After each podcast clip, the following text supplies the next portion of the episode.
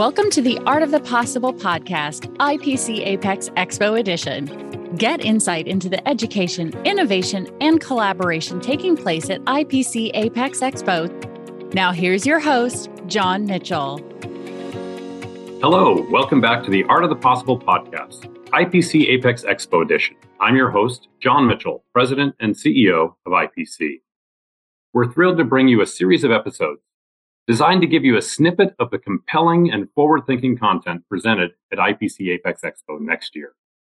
Today, our guest is Emily Calandrelli, mechanical and aerospace engineer, host and co producer of Emily's Wonder Lab on Netflix, and executive producer and host of Xploration Outer Space on Fox. Emily, thanks for joining me. Hi, thanks for having me. So, you have an impressive background.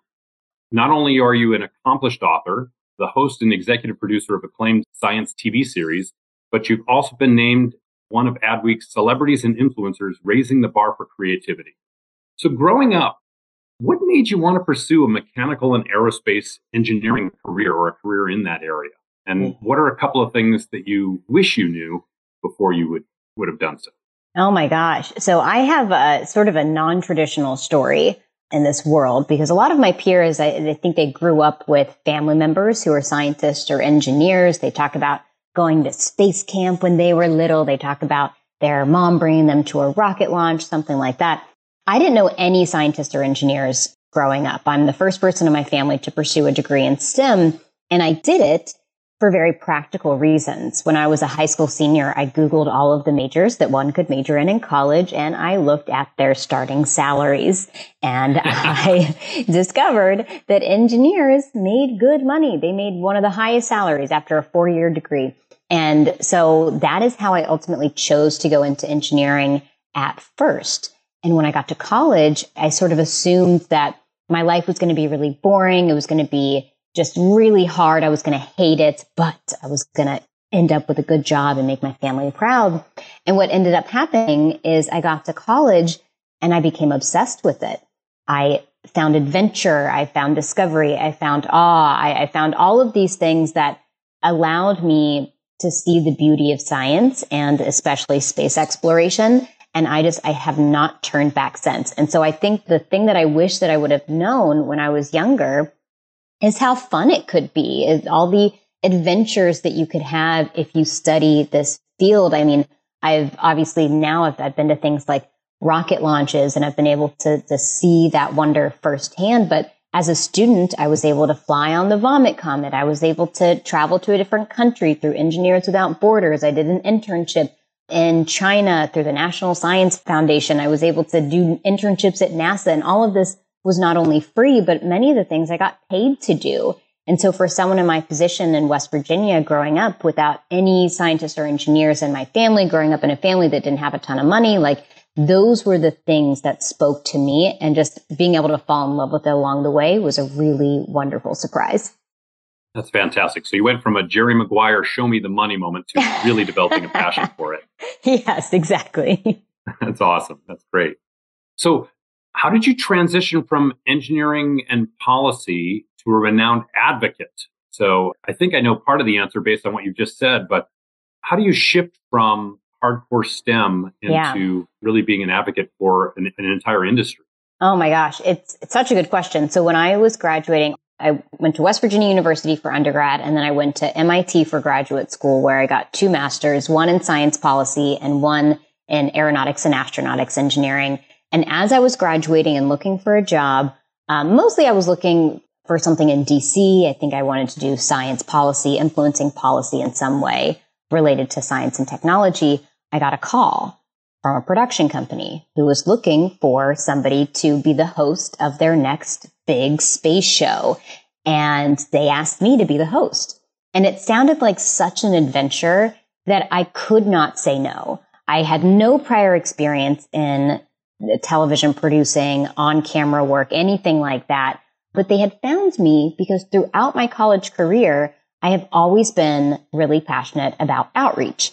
Going back to the schools that I went to, the elementary schools, the middle schools, the high schools, and talking to children about what I was learning in college and all of the exciting adventures that I was having. That thing that I told you that I wish that I would have known when I was younger. I was telling those kids that so that in real time I could hopefully make a difference and, and talk to those kids in a way that I wish that I had been talked to when I was that age. And so they had found me, this production company found me because of all of this work that I had done talking about science. So they could find videos of me talking about science in a way that made it clear and understandable and exciting.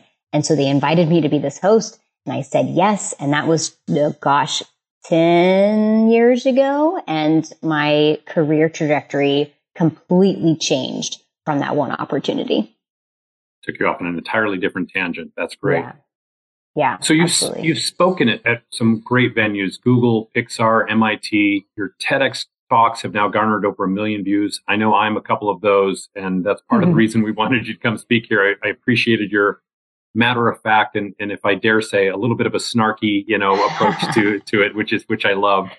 So there's no doubt that your session at IPC Apex Expo will be invaluable for the engineers and management of the entire industry that will be attending there.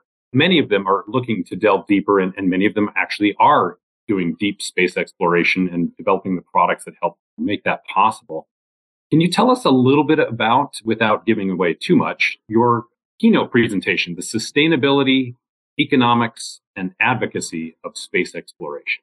Yeah, I mean, the thing that I love so much about space is that it is more exciting now than ever before in history, than the 60s, the 70s. I mean, this decade, this era is the most exciting time to be in the space industry for a number of reasons. And I think one of the things I want to touch on is why that's the case. Why now? What's happening now that wasn't happening back in the 60s and 70s to make this era the most exciting time to be in the space industry? And then where can we go from here? What are the improvements that can be made? What can we expect to see on the horizon 10, 20 years from now? Um, and, and all of the ways that we can make this space, this industry more welcoming for everyone so that we have all of the right ideas and all of the diverse ideas at the table to create the most innovative solutions because the challenges on the horizon are tough.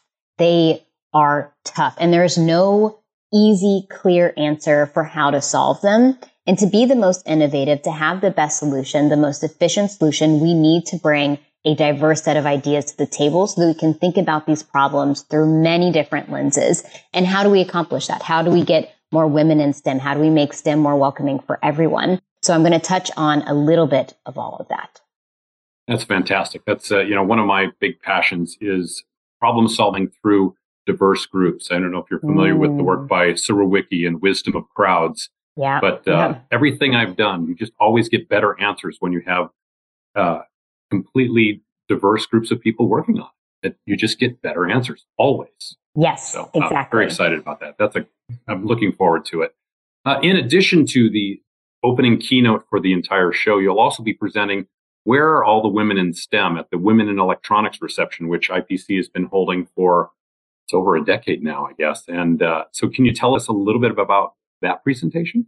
Right. Yeah. So the thing I really want to touch on the most is what happens when you don't have women at the table. What are the different problems that arise in various industries? Because this is so widespread. It's not just the aerospace industry. It's many industries, especially technical industries. And what happens? What are the problems that arise from things that are simply inefficient and annoying to the very extreme scale of being deadly and dangerous because all too often in many of these industries, we assume that the average person participating in that industry is the average man.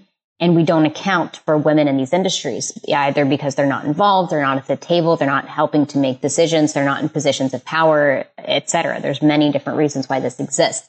So I want to talk a little bit about the problems that arise and again, the ways that we can solve it. So what are the steps that we can take so that these problems either stop arising in our industry or we can prevent them from arising in the future.